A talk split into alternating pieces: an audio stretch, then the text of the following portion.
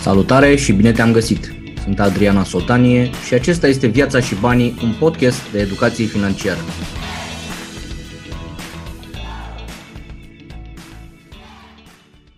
Săptămâna asta o să vreau să o dedic joburilor. Uh, pentru că nu așa va fi un subiect extrem de important. În România peste un milion de oameni sunt în șomaj tehnic și peste 200 de mii de oameni și-au pierdut uh, locurile de muncă definitiv. Uh, piața românească oricum este un pic ciudată în sensul că nu ieșim la socoteală, fraților. Nu ieșim la socoteală în sensul că, deși se spune că sunt vreo 16 milioane de uh, adulți peste 18 ani, după ce îi dai deoparte pe cei care încă mai studiază, fac o facultate, îi dai deoparte pe pensionari, uh, îi dai deoparte pe cei cu ajutoare sociale, cei care nu lucrează și așa, îi dai deoparte pe bugetari, pe care nu prea știm cât sunt, da? Nu i-a numărat nimeni, nu prea știe nimeni cam cât sunt. Îi dai deoparte pe cei cu contracte de muncă și îți mai rămân vreo 3 milioane de oameni aproape pe care nu-i găsește nimeni. Ăștia nu sunt nici prin școală, nici angajați pe nicăieri, nici uh, șomeri. Deci nu prea ieșim la socoteală. Cu siguranță că sunt în zona de economie neagră sau gri, Uh, pe o zonă de economie de subzistență mai degrabă. Sunt primii care vor fi prăbușiți, care se vor prăbuși fără mari plase de siguranță, să zic așa. Uh, zona asta va fi pe cont propriu complet. Da? Pentru că, pe de-o parte, și businessurile vor renunța foarte rapid la ei, din reducerea activității. Uh, nu au dreptul la șomaj sau la alte sisteme de asigurări sociale o să fie destul de delicat. Și atunci am zis, hai să o dedicăm uh, săptămâna asta să vorbim despre joburi, să vorbim despre pasiuni, să vorbim despre reconversie profesională, unde ne îndreptăm mai departe, ce avem de făcut, unde ne, ne direcționăm uh, uh, copiii să meargă mai departe. Da? Că și asta este o chestie extrem de importantă și chiar sunt curios cei care aveți copii.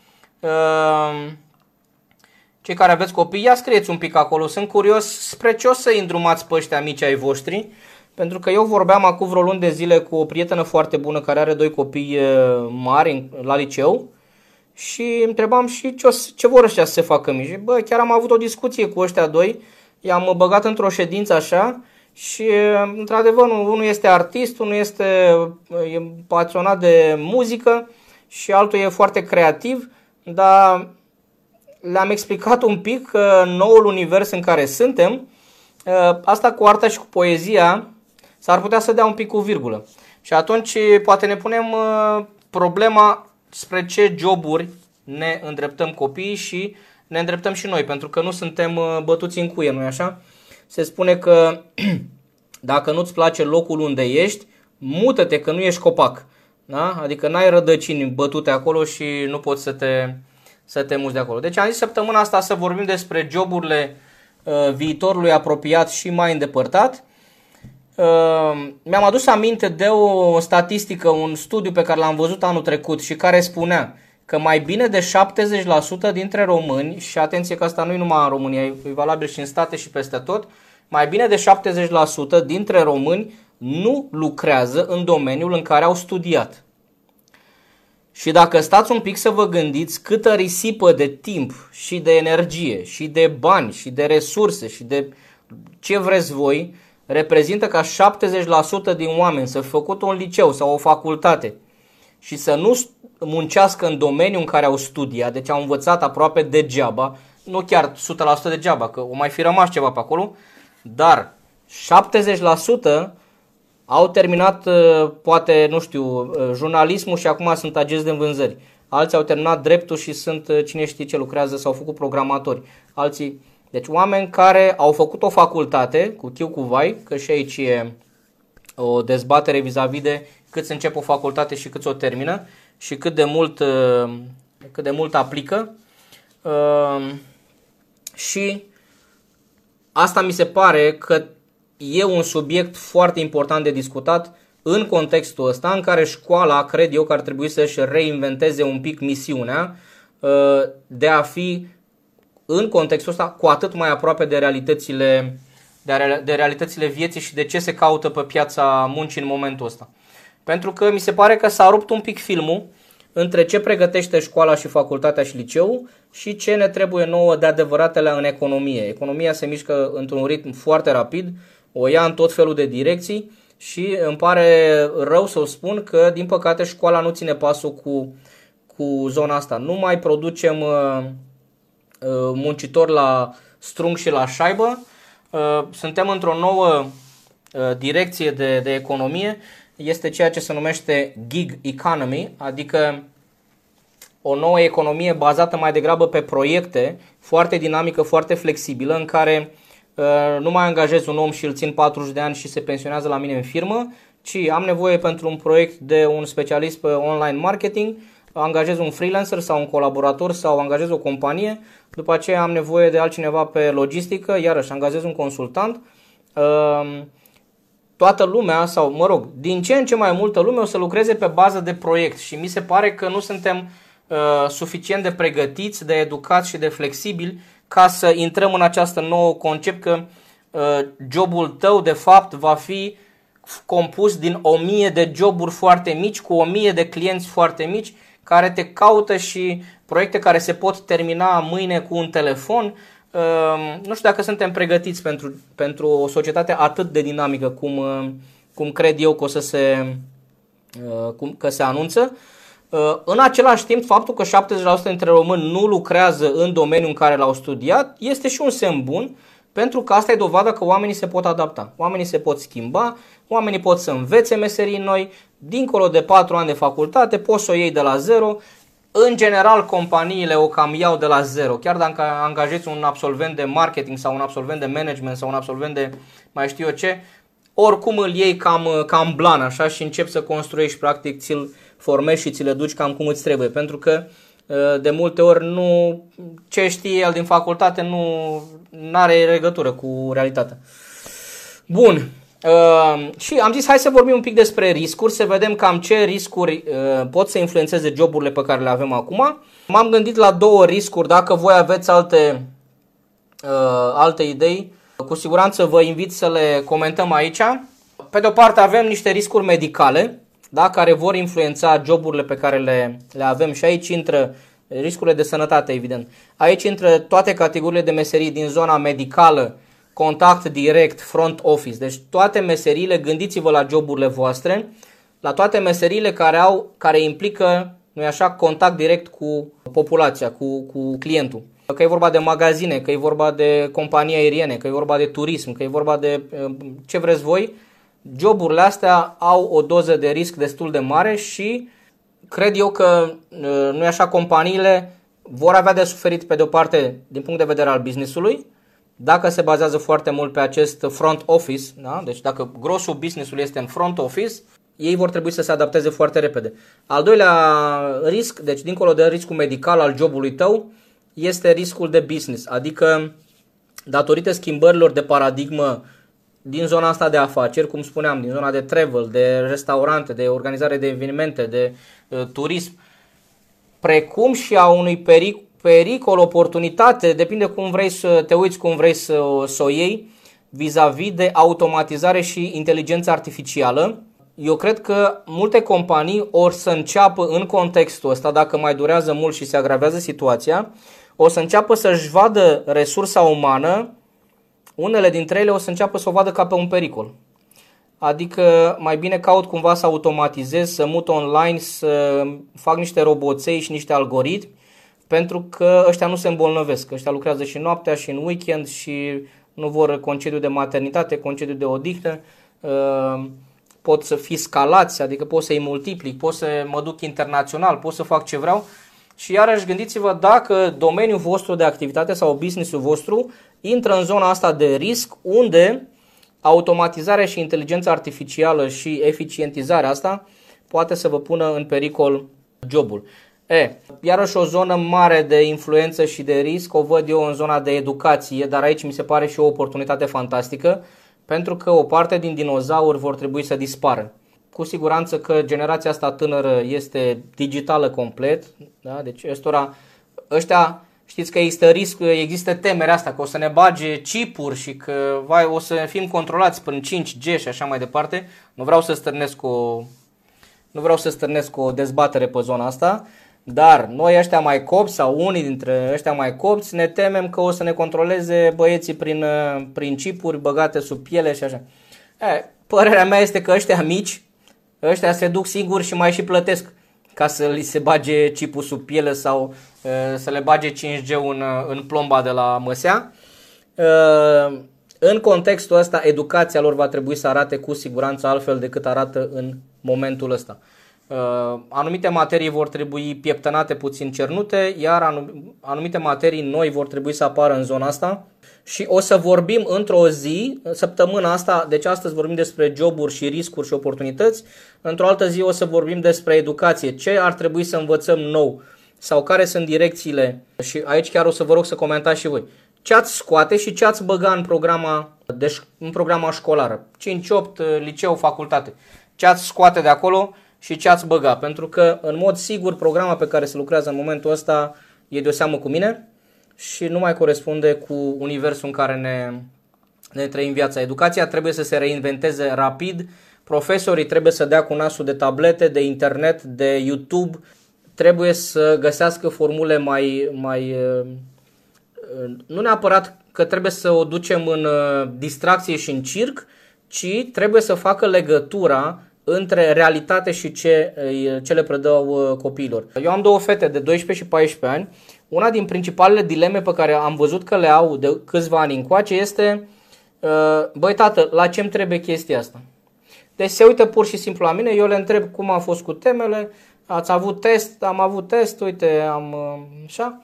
Și de multe ori se uită la mine gale și așa și întreabă, deci la ce o să-mi trebuiască chestia asta? Adică ce fac cu ea mai târziu? Dăm și mie. Uneori am răspunsuri și pot să le explic, alte ori zic, nu știu frate, așa a rămas de 50 de ani și asta este. Din păcate, suntem într-un sistem al educației unde de prea multe ori răspunsul la clasele, la grădiniță, la, la, pentru ce îmi trebuie chestia asta? O să-ți trebuiască în clasa 1 așa, în 1-4. Și în clasa 1 și a 4 la asta la ce o să-mi trebuiască? Uh, îți trebuie ca să intri la 5-8, să te descurci la 5-8. Și în 5-8 copilul iarăși întreabă și chestia asta la ce o să întrebească? Uh, se dă la se dă la capacitate și îți trebuie la liceu. Și la liceu te întreabă iar și lucrul ăsta la ce îmi trebuie? Nu știu, tată, se dă la bacalaureat. Și, și după cum vezi, răspunsurile nu sunt uh, dacă vrei să-ți deschizi o firmă, acest uh, materie este important, te ajută să-ți înțelegi taxele, te ajută să înțelegi relația cu furnizorii, să-ți calculezi un buget, să-ți calculezi un profit, să optimizezi niște procese, habar n-am. Nu.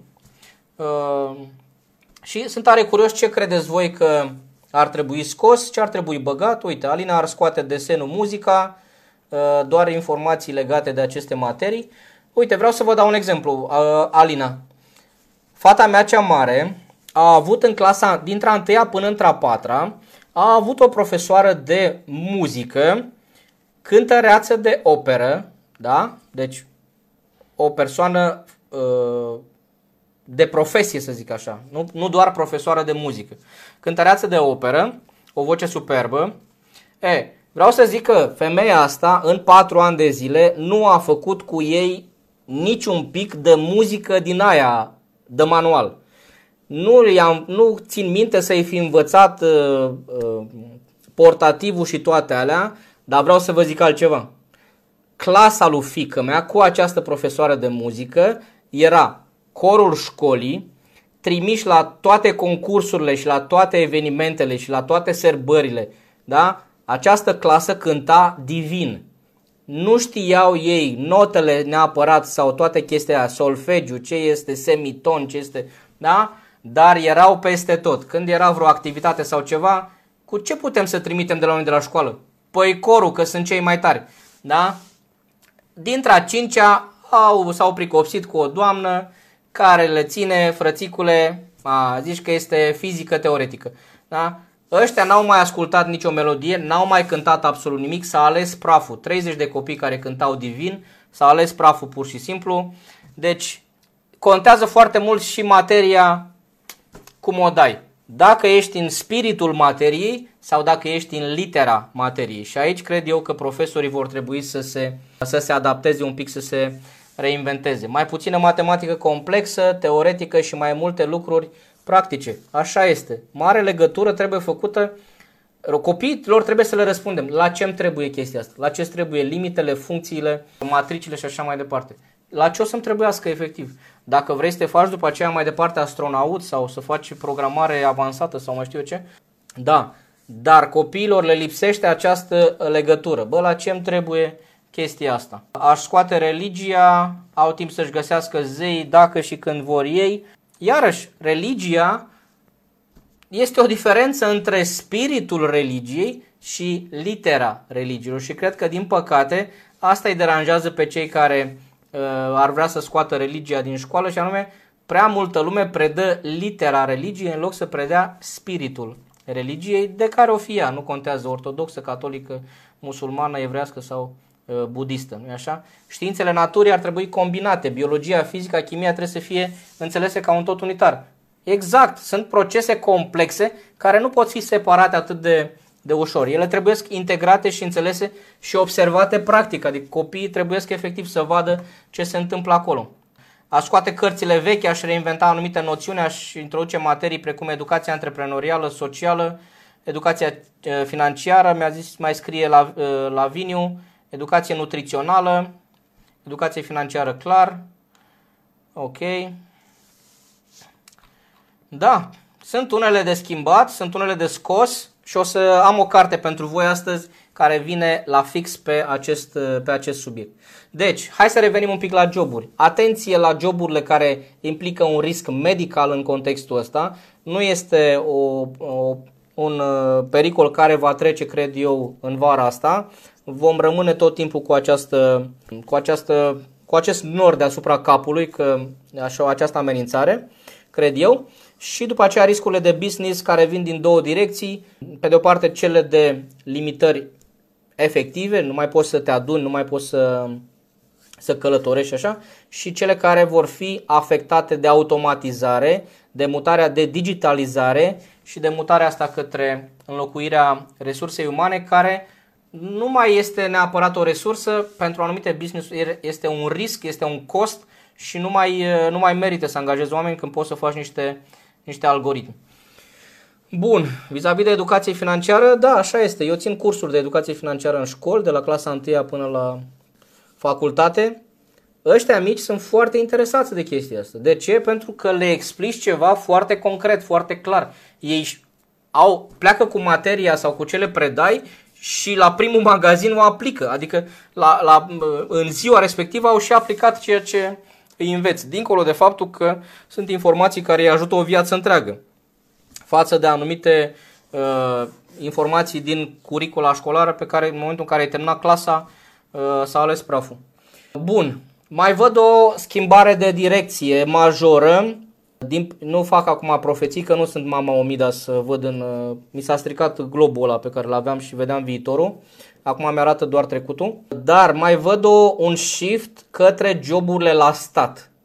Și cred eu că asta e o direcție foarte periculoasă.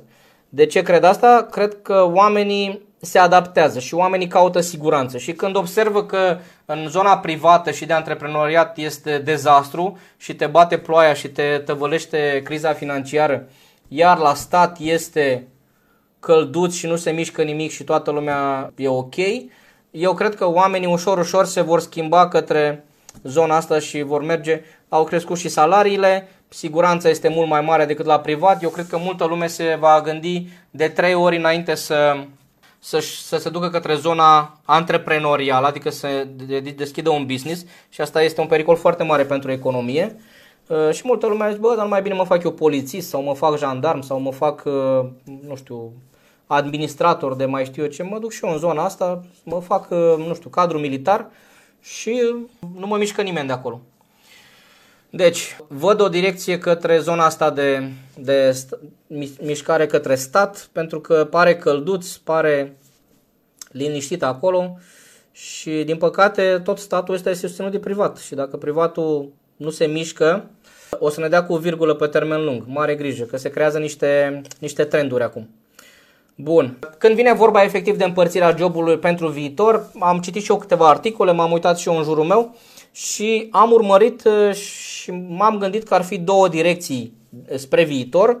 Pe de o parte sunt joburile care au legătură cu baza piramidei lui Maslow, deci cu nevoile de bază, aici intră mâncarea, uh, securitatea, locuința și așa mai departe.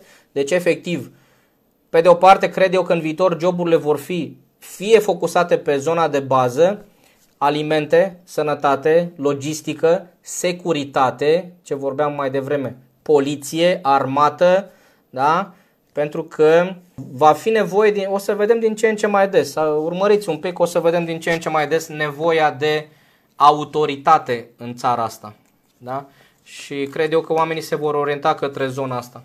Eu chiar îmi puneam întrebarea, zilele trecute vorbeam și cu nevastă mea și mă întrebam de ce naiba e nevoie în România de atât de mulți bodyguards? De ce e nevoie în România de atât de mulți bodyguards? Să păzească băncile din parcuri, să păzească stațiile de autobuz, să păzească toate magazinele mari, mici, mijlocii, să păzească toate școlile, toate dispensarele, toate... Explicați-mi și mie ce se întâmplă în țara asta de este nevoie de atât de mult bodyguards peste tot. Înțeleg la bancă, dacă sunt niște resurse pe acolo. Înțeleg în anumite locații mai speciale, unde se rulează cash și asta. Dar, explicați-mi și mie, cred că sunt sute de mii de bodyguards, da? Care păzesc ceva în țara asta. Suntem o țară atât de riscantă, suntem o țară atât de agresivă, suntem o țară atât de lipsită de educație, suntem, uh, nu știu, ce se întâmplă în țara asta, de e nevoie ca fiecare magazin, fiecare chioșculeț, fiecare școală, fiecare dispensar, fiecare uh, instituție a statului, primărie, ghișeu, da? Ce se întâmplă acolo de e nevoie peste tot de atât de mulți bodyguards? Nu, nu înțeleg. Dar se pare că nu-i angajează nimeni, pur și simplu, o fi nevoie de ei și probabil că zona asta va fi în continuare căutată. Deci, pe de o parte, joburile pentru zona de bază, alimentară, agricultură, chiar sănătate, logistică, securitate, 1 și 2, după aceea, joburile high-end, să spun așa, care intră în zona de tehnologie, de consultanță, de educație inovatoare, dar cine poate să facă educație uh, inovatoare cu adevărat și, cred eu, zona de psihologie sau chiar psihiatrie. În contextul ăsta și cel mai bine trend se vede uh, pe afară, în vest și în Statele Unite, unde aproape a ajuns fiecare om să aibă psihologul lui. Uh, știți că în state se spune că ai nevoie de un psiholog și de un contabil. Ăsta iarăși este o direcție, uh, un job al viitorului, contabilitatea. De ce? Tot aparatul ăsta de stat va trebui susținut prin taxe. Sistemul de taxare va deveni atât de complex și legile sunt atât de complexe încât nu ai cum să te mai descurci fără să ai un consultant fiscal care să te ajute cu declarația unică, cu actele firmei, cu toate. Deci nu poți să te mai descurci. Devine atât de complicat. Bun. Într-un, uh, într-un webinar foarte interesant pe care l-a susținut Lorand, Lorand Soares, a arătat o diagramă foarte mișto, pe cât de simplă, pe atât de ușor de înțeles și de clară. Vă invit să intrați la el pe pagină sau să încercați să vedeți, să vedeți webinarul respectiv, care el, el împărțea în acea diagramă joburile din cadrul unor companii în trei categorii și desenase el acolo trei cercuri concentrice desenase trei cercuri concentrice, ceva de genul ăsta. Adică spune că într-o companie, oamenii când își, patronii când își evaluează angajații, practic ă, creează conștient sau inconștient o astfel de diagramă și anume joburile sau oamenii must have, da? Dar urmăriți tot webinarul că e foarte interesant. Deci avem pe de o parte joburile sau oamenii must have după aceea, ăștia ai nevoie de ei, sunt oameni vitali, trebuie să ții, ții de, el, de ei cel mai mult, îți creează maximul de valoare. După aceea sunt joburile sau oamenii nice to have, da? adică bă, mă descurc și fără ei, ă, păi mai țin pe aici că sunt, sunt buni, mă ajută pe anumite categorii, dar în caz de ceva pot să dispară și după aceea mai există o categorie a angajaților sau a joburilor care sunt bye-bye, da? adică la revedere. Și acum gândiți-vă un pic, faceți-vă mental această diagramă în viața voastră și în jobul vostru și gândiți-vă unde, unde vă încadrați. Sunteți cumva în acel core grup uh, esențial de must have sau dacă nu sunteți, cum faceți să intrați acolo? Da? Cum faceți să ajungeți acolo? Și eu postasem acum vreo două luni de zile un, uh, un video în care plecasem de la o companie IT unde susținusem un curs și lumea era foarte distrasă așa. Cu două luni și ceva, nu începuse încă jalea, lumea era foarte distrasă și am, după cursul ăla, am plecat și am făcut un video în care povesteam, bă, mai lăsați vrăjeala un pic. Mai lăsați vrăjeala și uh, gândiți-vă cum puteți să deveniți din uh, tipul ăla haios care știe bancuri la țigară și uh, rețete de cocktailuri, cum devii uh, flăcăul ăla de la IT care repară chestii și fără de care se prăbușește firma. Și în loc de gagicuța aia simpatică care știe să asorteze cercei cu mărgelele și cu brățările, poate devii, nu știu, tipa aia de la marketing online, fără care uh, nu știe nici dracu cum funcționează Facebook-ul și site-ul și mai știu eu ce. Deci, uh, hai să ne întoarcem un pic ca să gândiți-vă la joburile voastre cum faceți să vă apropiați aici de epicentru business-ului, pentru că al minteri o să dea cu virgulă. Uh, urmăriți seminarul Lorand pentru că este foarte interesant, dincolo de această, de această paradigmă și căutați-vă cum, cum faceți în business în care lucrați, în afacerea în care uh, sunteți angajați sau antreprenori, cum faceți să vă dacă sunteți angajați, cum vă apropiați de centrul ăla? Dacă sunteți antreprenori și aveți angajați, faceți-vă, efectiv puneți pe hârtie și faceți-vă un acest, uh, acest grafic înțelegându-vă echipa mai bine, nu? Că nu toată lumea este, din păcate, la fel. Bun, toată săptămâna o să vorbim despre joburi și despre ce se întâmplă în viitor, cum ne ajustăm educația, joburile, businessurile uh, în perioada asta. De ce? Presiunea va fi fantastică pe joburi. A dispărut vrăjeala cu uh, mă duc în altă parte dacă nu-mi convine în firma asta am fost în uh, februarie la un seminar, la un curs, o conferință organizată de revista Cariere și HR Manager, care era dedicată fericirii. Da? Deci s-au strâns niște speaker foarte mișto și vreo 120-150 de oameni de HR ca să vorbească despre cum să-și facă angajații fericiți. Da? Și fiecare povestea ce fac la ei în firmă, ce le dau, ce le fac, cursuri, mindfulness, tot felul de chestii. E, după cum vedeți, într-o săptămână, conceptul ăsta de fericire la locul de muncă s-a transformat de la noi avem dozator de cafea și ne livrează Glovo, nu știu ce, spiriduși, avem grădină Ikebana și cascadă la recepție, s-a schimbat la, dă doamne să-mi intre salariul pe card luna asta. Da? Și o să vorbim săptămâna asta despre zona asta. E un pericol extrem de, e o provocare extrem de fantastică și pentru business și pentru angajați. Statele Unite sunt la un nivel record de uh, șomaj. Într-o lună de zile, imaginați-vă 26 de milioane de cereri de șomaj. 26 de milioane. Da? Este o sumă, este un volum absolut incredibil. Și o să vorbim săptămâna asta despre joburi, despre educație, despre reconversie profesională, despre re, uh, reorientare, spre ce ne ducem. Poate mergem la țară, cumpărăm găini, creștem uh, porci, habar n-am. Mergem cu oile, ne reinventăm. Da? În zona asta, o bine o să-mi fie destul de ușor. Cei care nu mă cunoașteți, eu am păscut caprele până la 18 ani, practic am învățat pentru facultate, cu cartea sub braț pe câmp. Eram uh, cu caprele trimis de tata. Așa încât am o paletă foarte largă de, de oportunități, ca să zic așa. Poți descoperi mai multă informație și inspirație despre acest domeniu pe www.adrian.asoltanie.com, pe grupul de Facebook Viața și Banii sau pe canalul de YouTube Adrian Asoltanie. Bun, hai să vedem și niște întrebări. Uite, Cristi, de exemplu, mi-a scris, am făcut liceu de telecomunicații, am lucrat în telecomunicații 17 ani și după 17 ani am schimbat domeniul, m-am dus în petrolier. N-aveam nicio tangență înainte, dar am învățat, da, se poate oricând face o reprofilare, să nu spunem niciodată niciodată. Hai, avem și câteva întrebări uh, în seara asta. Dacă v-a plăcut ce am povestit până acum și dacă voi credeți că ajută uh, pe cineva drag sau pe un vreun prieten de-al vostru, dați un share la acest live. Mulțumesc foarte mult. Hai să vedem niște întrebări. Andy zice, bună seara, mulțumesc, felicitări pentru informații. Dacă puteți să abordați următorul subiect important, construirea de active sănătoase pentru generarea unui salariu bun, de exemplu un CR în lei din care se iau dobândă 7% anual este valabil sau inflația va da cu banii de pământ în 10 ani și nu va fi avantajos. Atenție că CR-urile, deci investițiile în CR-uri, ca și investițiile în peer-to-peer, da? Sunt investiții delicate. Ce facem practic? Împrumuți CR-ul sau platforma peer-to-peer și el mai departe împrumută pe alții. Aceste business-uri sunt ok în perioada de creștere economică, dar în perioada delicată, în perioada de criză economică, când oamenii își pierd joburile, își pierd veniturile, li se reduc încasările și așa mai departe, uh, sunt destul de delicate aceste business-uri.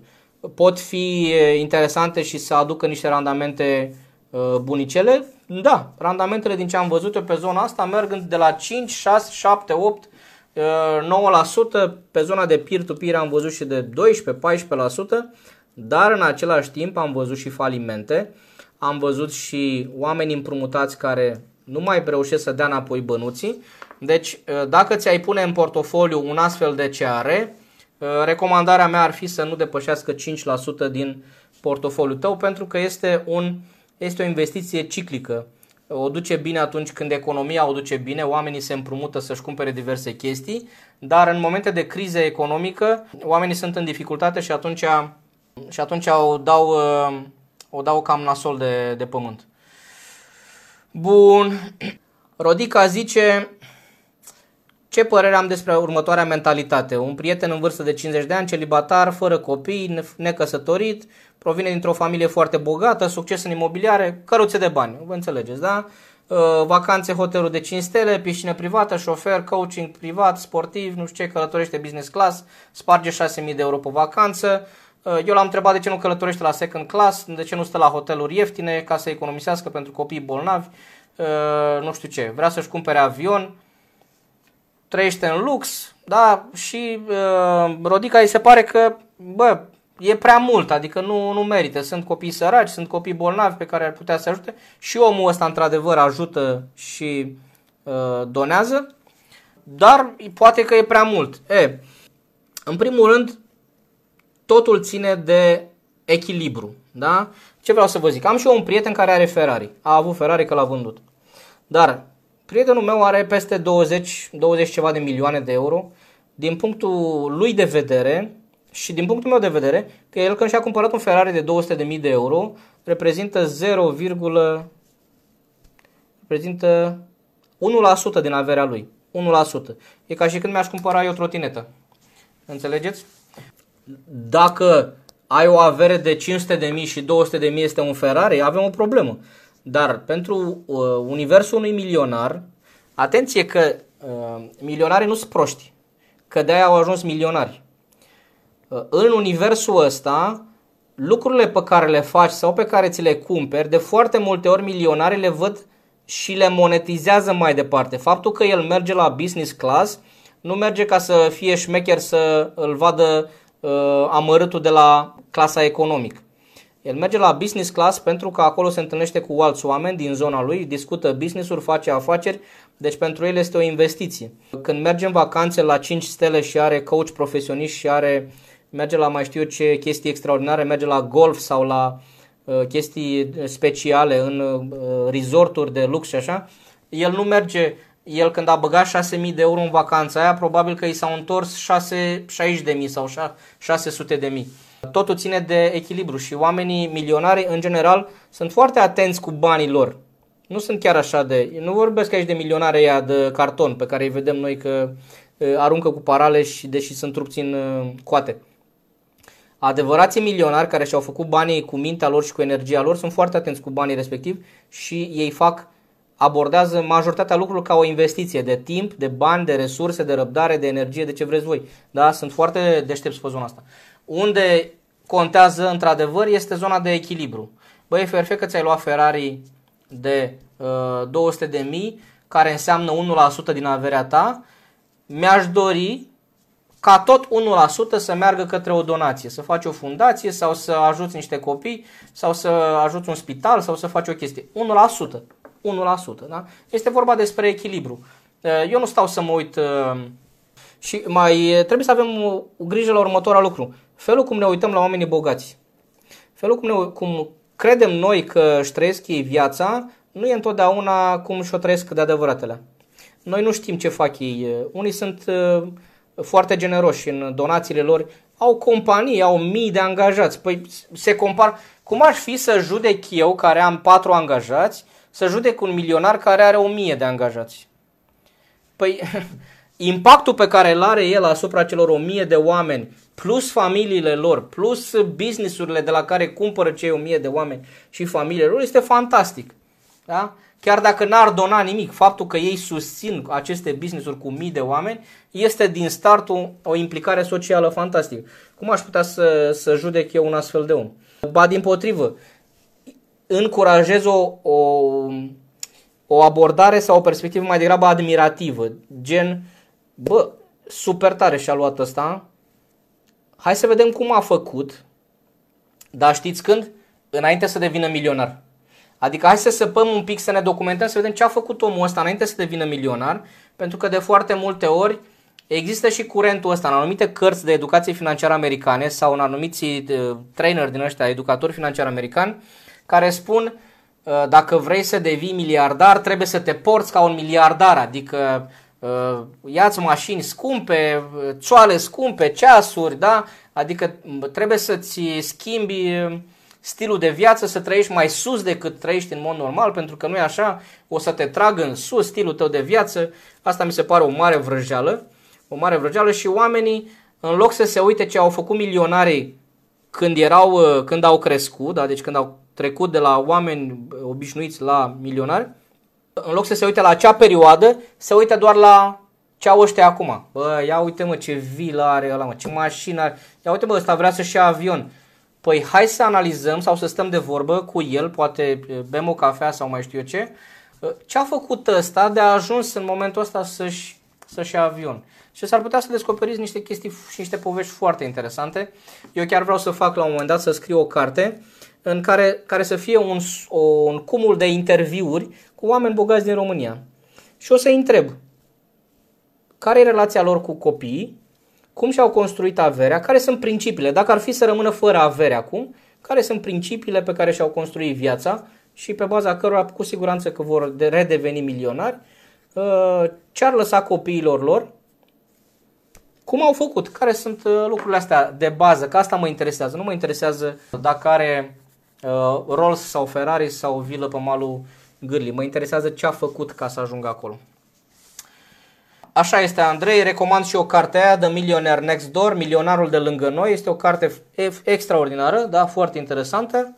E un studiu sociologic al milionarilor obișnuiți. Deci, personal, eu mă uit admirativ, admirativ la oamenii care uh, au reușit în viață, care au succes și sunt curios să văd cum au făcut oamenii ăștia. Uh, Marian mă întreabă ce părere am de networking, de network marketing. Cred că este important ca oamenii să înțeleagă network marketing și anume nu este vânzare de detergenți, nu este vânzare de vacanțe, nu este vânzare de oale sau de saltele sau de mai știu eu ce suplimente alimentare, este ce îi spune numele, network marketing, da? adică este promovarea unei rețele. Uh, mare atenție pentru că mulți se apucă de această zonă, investesc niște bani, cumpără pachetele alea de la început, da? își stresează neamurile și prietenii câteva luni de zile, îi tot freacă pe ea la cap să intre în rețeaua lui ca să devină și el uh, rubin sau uh, smarald sau diamant și după aceea îi se termină suflu, a terminat, a vândut și el câteva crătiți, câteva flacoane de mai știu eu ce și după aceea la revedere. Nu se potrivește oricui, poate fi o opțiune de business, de dezvoltat ceva, dar nu uitați acest lucru. Este network marketing. Trebuie să ai abilități foarte bune de comunicare, deci de vorbit în public, da? de persoasiune, de prezentare, trebuie să ai abilități de networking, să poți să te împrietenești ușor și să păstrezi relații, pentru că al minteri, multă lume prin network marketing rămâne fără neamuri și prieteni, dacă nu mai vrea nimeni să răspundă la telefon. De ce? Cu siguranță vrea să-ți povestească un pic despre detergenții aia extraordinar de buni sau despre oalele care uh, fac mâncarea singură. Deci, network marketing. Acesta este cuvântul cheie și dacă e pasiunea ta, îți place să ești o fire socială și ai toate aceste abilități, poate să fie o chestie, pentru marea majoritate a oamenilor nu este. Cartea de astăzi este Strategia Oceanului Albastru și cred că se potrivește perfect cu această perioadă. Da? Chan Kim și René, nu mai știu cum o cheamă pe cealaltă, așa, pe coautoare și vreau să vă prezint doar o singură chestie din această carte, vă recomand călduros, ce înseamnă Oceanul Albastru.